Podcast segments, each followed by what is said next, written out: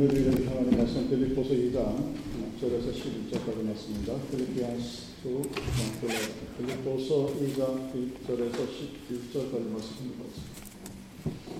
그러므로 그리스도 안에 무슨 분면이나 사랑의 무슨 위로나 성령의 무슨 교제나 공일이나 자비가 있거든 마음을 같이하여 같은 사랑을 가지고 뜻을 합하며 한 마음을 품어 아무 일에든지 다툼이나 허용으로 하지만 오직 겸손한 마음, 각각 자기보다 남을 낮게 여기고 각각 자기를 돌볼 뿐더 또한 각각 다른 사람들의 일을 돌보아 나의 기쁨을 충만하게 하라.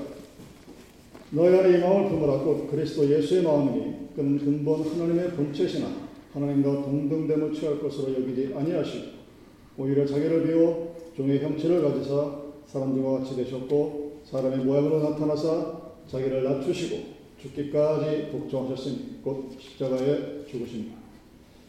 이러므로 하나님이 그를 지극히 높여 모든 이름 에 뛰어난 이름을 주사 하늘에 있는 자들과 땅에 있는 자들과 땅 아래에 있는 자들로 모든 무릎을 예수 이름에 꿇게 하시고 모든 입으로 예수 그리스도를 주라 시인하여 하나님 아버지께 영광을 돌리게 하셨느니라.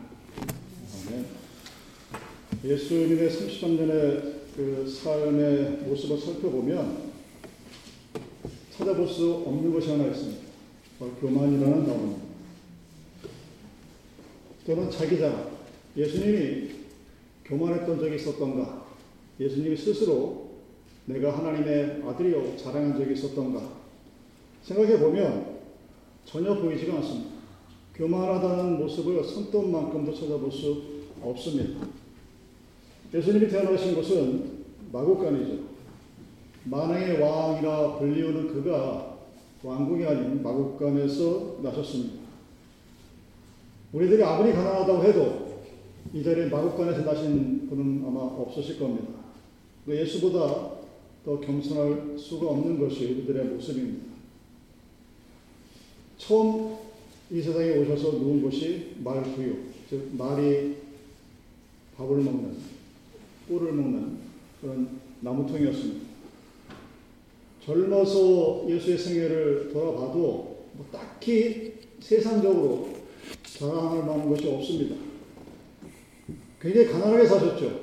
오죽했으면 예수님이 그러지 않습니까? 여우도 굴이 있고 공중에 나는새도 깃들 곳이 있지만 인자는 머리 곳이 없다. 월세 아니라 사글세도 못 들어가고 집 한 칸 없다는 소리죠. 자기 머리 하나 드러놓을 곳.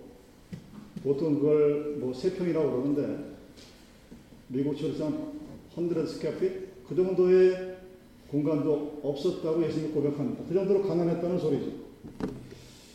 예수만큼 가난한 사람이 얼마나 존재할까? 여러분 예수님은 한 벌 옷만 가지고 사셨다고 그럽니다.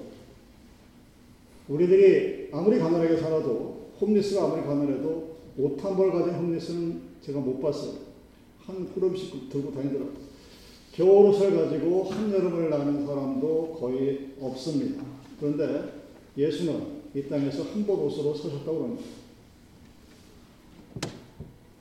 돈이 없는 것뿐만 아니라 예수가 있을 동안 사귄 사람들을 보면 어부 아니면 농부 별로 공부도 많이 못하고 어떤 권력도 없는 그런 사람이었습니다. 예수님 또한 사교계에 가서 세력 있는 사람들과 어울리기라고 노력도 하지 않았습니다.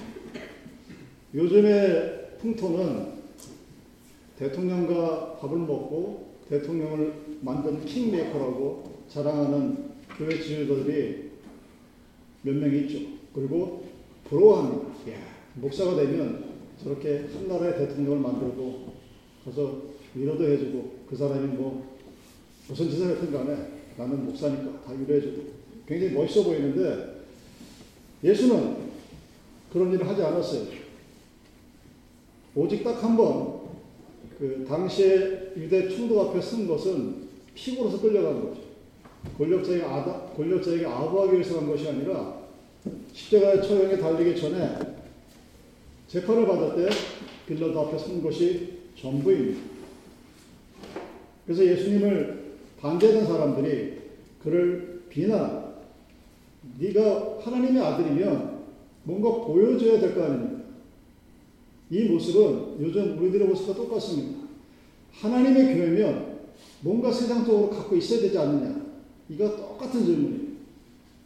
그런 질문 또는 그런 비아냥, 그런 의구심에 예수님께서 답을 할 때 이렇게 대답합니다. 왜냐하면 그 반대파들은 예수를 이렇게 비난합니다. 너는 하나님의 왕의 아들이 아니라 세리와 죄인의 친구라고 그랬습니다. 맞죠, 사실은.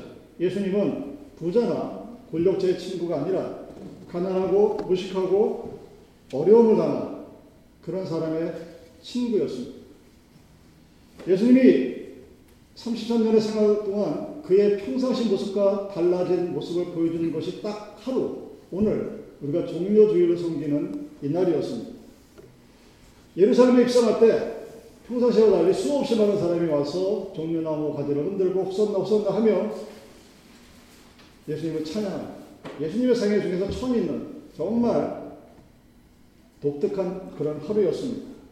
사람들의 눈에 드러났죠. 내가 하나님의 아들이다 하는 것을 선포하고 사람들의 찬양을 기뻐 받으신 좀 이상한 모습이었습니다. 근데 사실 그런 모습 중에서도 그가 타고 온 것은 말이 아니라 나귀 중에서도 제일 작은 새끼 나귀입니다. 여러분 말은 여러분 키보다 크지만 나귀는 여러분의 반반 거기에다가 새끼 나귀는 타면은 웬만한 사람들의 발이 땅에 끌려다닙니다. 그러니까 겸손한 거. 말을 타고 타긴 왔는데 한국의 조롱말보다 작은 당시의 나귀보다 더 작은 나귀의 새끼, 그 나귀 어린아이를 타고 말도 안 해요. 그런 모습으로 들어왔던 것입니다.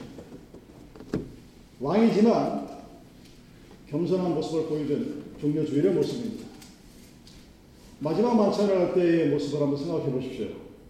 제자들이 예수님이 무슨 일이 벌어질지도 모르고 자기들끼리 다툽니다. 누가 우리 가운데 제일 높으냐, 제일 크냐, 누가 예수님의 오른쪽 자리에 앉을 것이냐를 가지고 토론을 벌어진 정도가 아니라 기분이 상해서 거의 싸움판이 멱살잡이가 일어날 정도까지 분위기가 험악했습니다.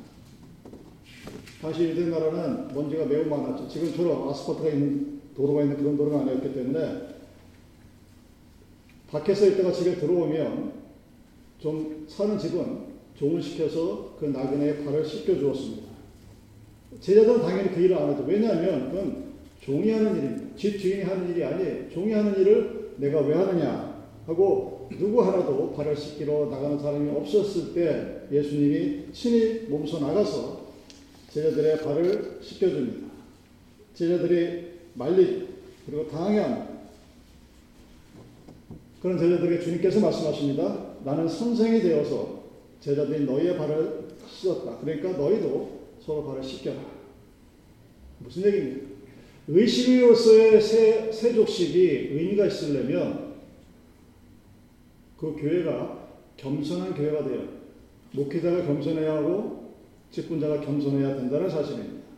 사도 바울이 오늘 우리에게 주신 말씀에 너희 안에 이 마음을 품어라. 곧 그리스도 예수의 마음이니 그런 근본 하나님의 본체시나 하나님과 동등됨을 취할 것으로 여기지 아니하시. 즉 높은 분이지만 실제 신분 그대로를 나타내지 아니하고 오히려 자기를 비워 종의 형체를 가져 사람같이 낮아지셨고 죽기까지 복종하셨으니 십자가에 죽으셨다. 우리가 예수를 닮아가고자 한다.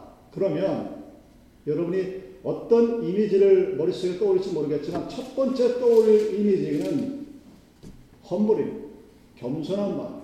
사도 바울이 우리들에게 예수의 마음을 닮아라 했을 때 그 예수의 마음은 겸손한 마음. 마옥간에서 태어나셨고 함부로 또 없고 잠잘 것도 없고 세상에서 없는 자들의 친구가 되셨고 누군가의 팔을 씻기는 그 모습이 예수의 마음이고 그 모습이 우리가 닮아야 할 모습입니다.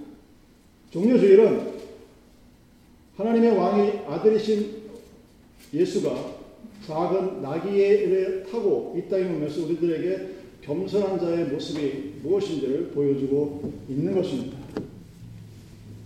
그런 많은 사람들이 당시에 예수를 따르던 사람들을 비난했어요. 왜 비난했냐면 우스워 보이거든. 자기 보이기 자기들이 보기에는 우스워 보이는데 사람들이 따르니까 멸시의 눈을 보냅니다. 왜 그러냐면 예수님에 대한 태도를 한번 여러분 그 복음서에 나온 일화들 곰곰이 생각해 보십시오.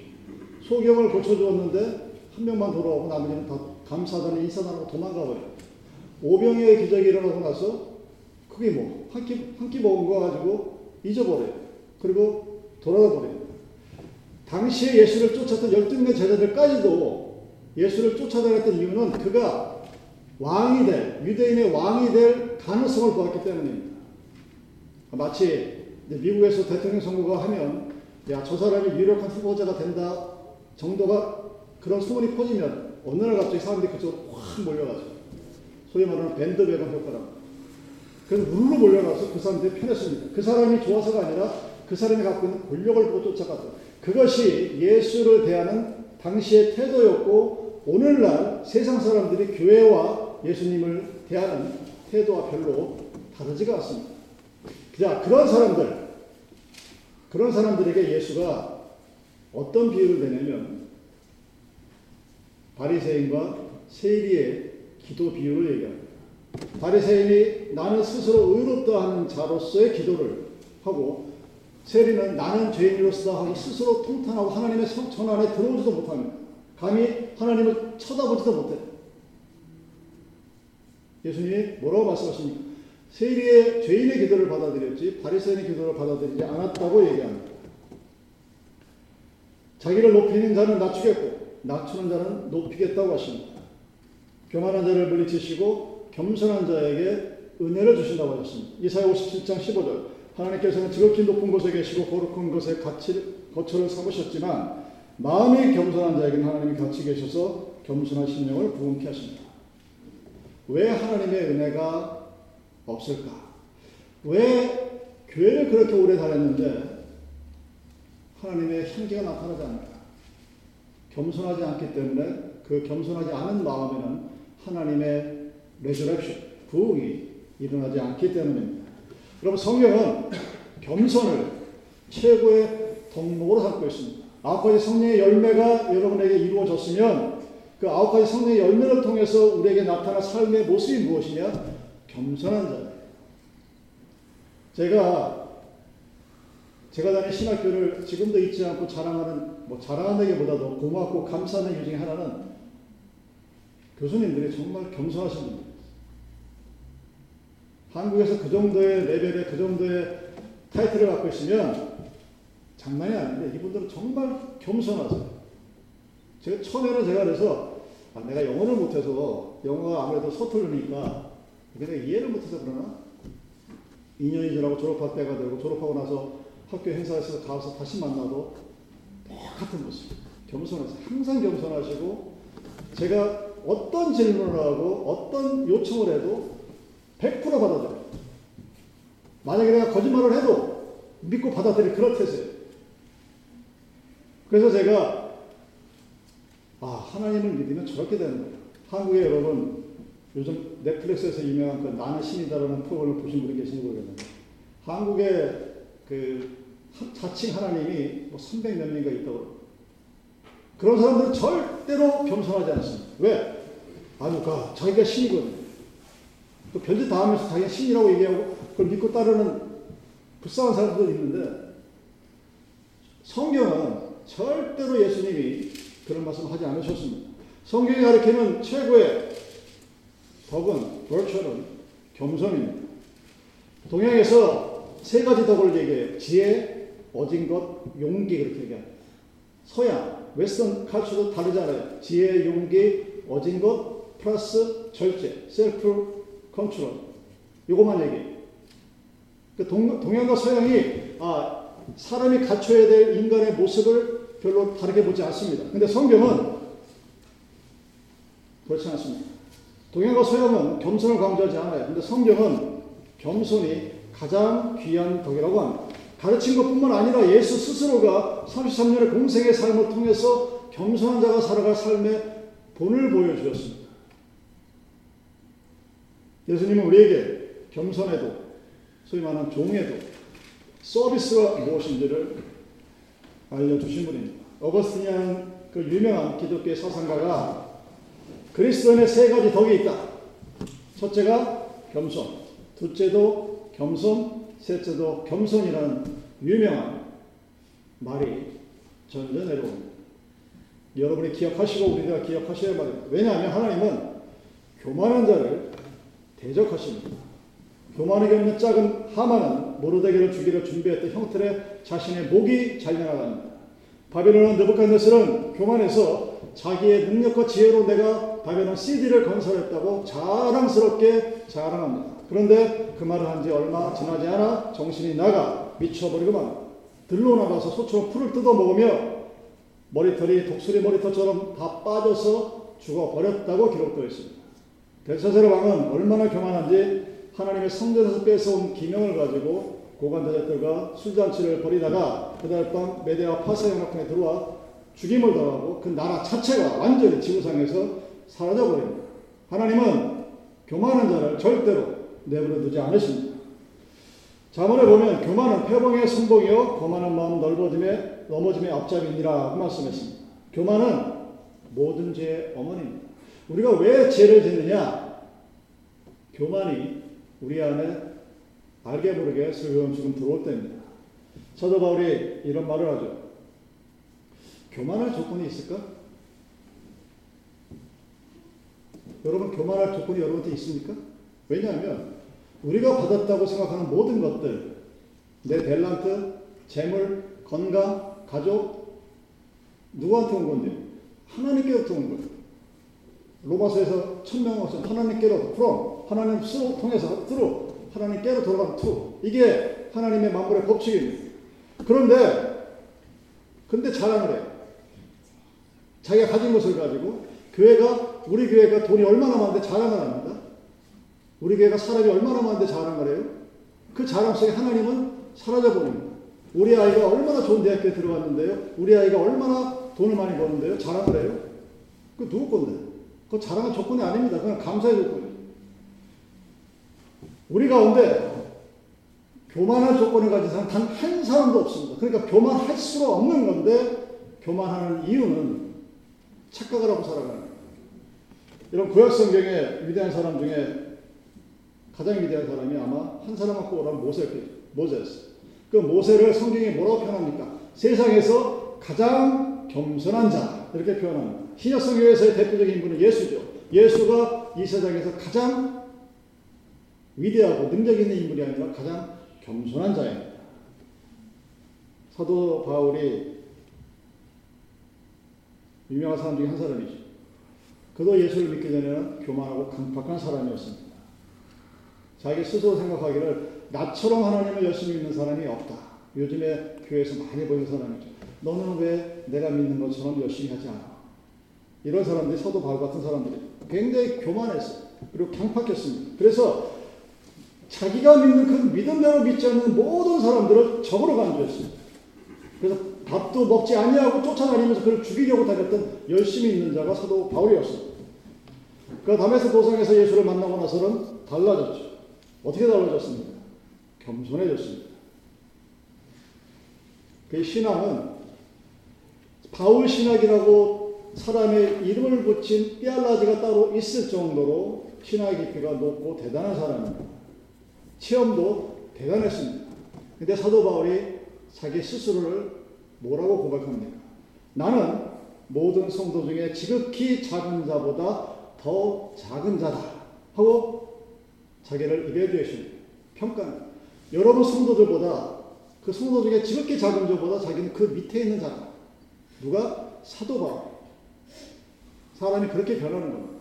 그게 성령의 은혜예요. 종료주일. 우리가 오늘 기억해야 할 것은 예수님의 겸손함입니다. 겸손한 예수님의 마음이 어떻게 표현이 됩니까? 용서로 표현되죠. forgiveness. 우리는 예수님이 십자가상에서 하신 다섯 번째 말씀을 기억합니다. 엘리 엘리 라마 사바탄 시편 22편의 고백을 아람어로 하신 말씀입니다. 하나님 하나님 왜 어찌하여 나를 버리시나요? 예수님이 한 질문이기 이전에 그 외침에 대해서 저는 우리는 반드시 알아야 깨달아야 그리고 대답해야 할 질문입니다. 이사야 53장 5절과 6절의 말씀입니다. 그가 찔림은 우리의 허물 때문이요 그가 상함은 우리의 죄악 때문이라. 그가 징계를 받으심으로 우리는 평안을 누리고 그가 채찍에 맞음으로 우리는 나음을 받았다. 우리는 다 양 같아서 그렇 행하여 각기 제 길로 갔거늘 여호와께서는 우리 모두의 죄악을 저에게 담당시키셨도다. 이사야 선생이 이 말씀을 통해서 예수가 이 땅에 와서 대속모 십자가에 죽으심은 그의 죄가 아니라 우리의 죄, 나의 죄 때문이라는 것을 분명히 밝히고 있습니다. 그가 우리를 대신해서 죄가 없음에도 불구하고 유죄 판결을 받고 인딕트를 당하고 그리고 데스 페널티를 받았습니다. 십자가에 달려 죽었습니다. 나를 위해서 나를 대신해서 고난을 받고 이 세상을 로부터 버림을 받았습니다. 에라마 예수님이 하신 아람어 육성인 라마는 왜라는 말. 왜 예수님이 대신 죽어야 했고 왜 예수가 indict 당해야 했고 왜 예수가 death penalty를 받아야 됐는지를 고난당하고 조롱당해야 했는지를 묻고 있는 겁니다. 왜? Why? 라마. 그 예수님의 질문에 누가 대답해야 할까요? 우리가 대답해요. 여러분이 대답해야 되고 제가 대답해야 합니다. 왜 예수님이 나 때문에 죽었을까? 왜 예수님이 나 대신 고난받았을까? 왜 예수님이 나 대신 십자가에 달렸을까를 하나님이 대답하는 것이 아니라 내가 대답해요. 여러분이 대답해야 되고 교회 커뮤니티가 대답해야 합니다. 예수님의 일생은 우리가 알고 있는 대로 겸손 그 자체이십니다. 그분의 생의 마지막 순간에 하나님께 한 질문은 또한 동시에 우리들에게 한 질문입니다. 그래서 우리는 그 질문에 대답해야 합니다. 왜 예수가 죽었을까? 나 때문에. 누가 대답해야 합니까? 내가 대답해야 하고 여러분이 대답해야 합니다. 그리고 우리가 살아가야 삶에서 그 대답을 보여줘야 합니다. 예수님이 자신의 십자가에 못 박는 무리들을 위해서 기도하십니다. 그들에 대한 원망과 분노 대신에 그들을 왜 기도하십니까? 아버지, 저들의 죄를 용서해 주시옵소서. 저들이 하는 일을 알지 못해서 그렇습니다. forgiveness. 여러분, 용서를 하기 위해서는 십자가에 고통이 있습니다. 주님이 우리를 용서하기 위해서 십자가를 지셨습니다. 오늘 우리들이 사는 사회는 정말 강팍해요. 강팍하다는 말이 make harden이죠. 사람들의 마음이 딱딱해서 제가 예전에 어렸을 때 기억했던 뭐 지나가다가 지갑을 받으면 잡아서 경찰들 도와주고 길 모르는 사람이 있으면 가 데려다주고 뭐 시골 가다가 배고파서 길가 옆에 있는 사과 하나 따먹고 배 하나 따먹고 참외 따먹어도 욕안 해요. 그때 그랬어요. 근데 지금 그랬다가는 신고를 해버리죠. 여러분 한국에 가셔가지고 전화 없어 전화 빌려달라고 그러면은 무슨 도둑놈 치고 그래. 셀프 가져가세요. 안 빌려줘요. 그리고 웃으면 왜 웃냐고 시비를 거는 한국만 그러냐고? 미국도 마찬가지. 사회가 점점 물질이 풍부해진 건 모르겠는데 이웃 간의 관계가 여러분 얼마나 좋아하십니까? 그냥, 그냥 이웃이에요. 아, 저 사람이 우리 옆집에 사는 사람이야. 그냥 그러고 그냥 지나가요.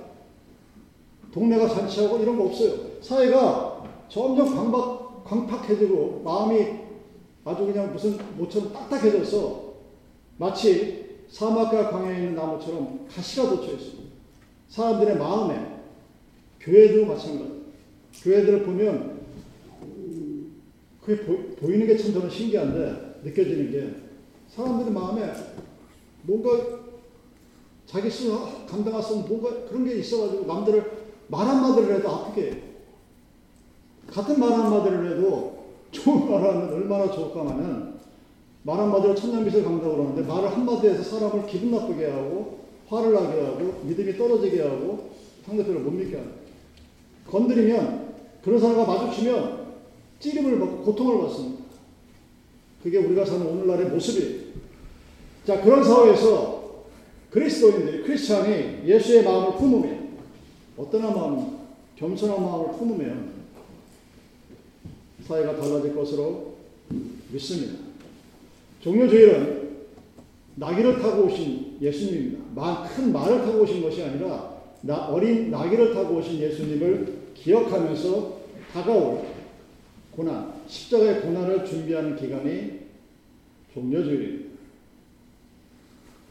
우리들의 삶에서 고난과 삶을 대하는 예수님의 겸손함, 그 용서하는 삶, 그 삶이 오늘 종료주의를 맞아서 여러분들이 기억할 수 있는 예수님의 모습이기를 바랍니다. 여러분, 백합, 멋있죠? 근데 그 백합이 가시로부터 팍 찔리면 향기가 진동합니다.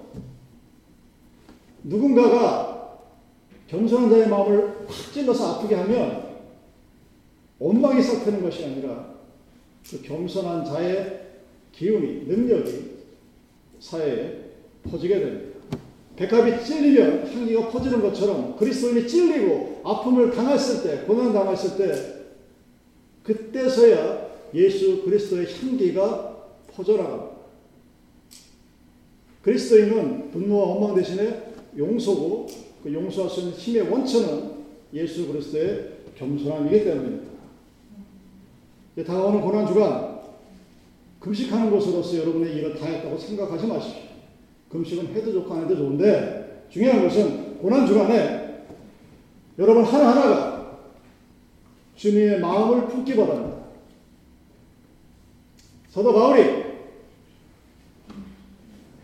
하나님의 본체이시나 그를 닮지 않고 이 땅에 내려오신 그 예수님의 마음을 닮아는 것처럼 그 주님의 마음을 품어서 즉 겸손함으로 여러분을 만나는 많은 사람들이 하나님의 나라에 초대하는 그 놀라운 축복이 있기를 주님의 이름으로 기도합니다. 기도하십시오.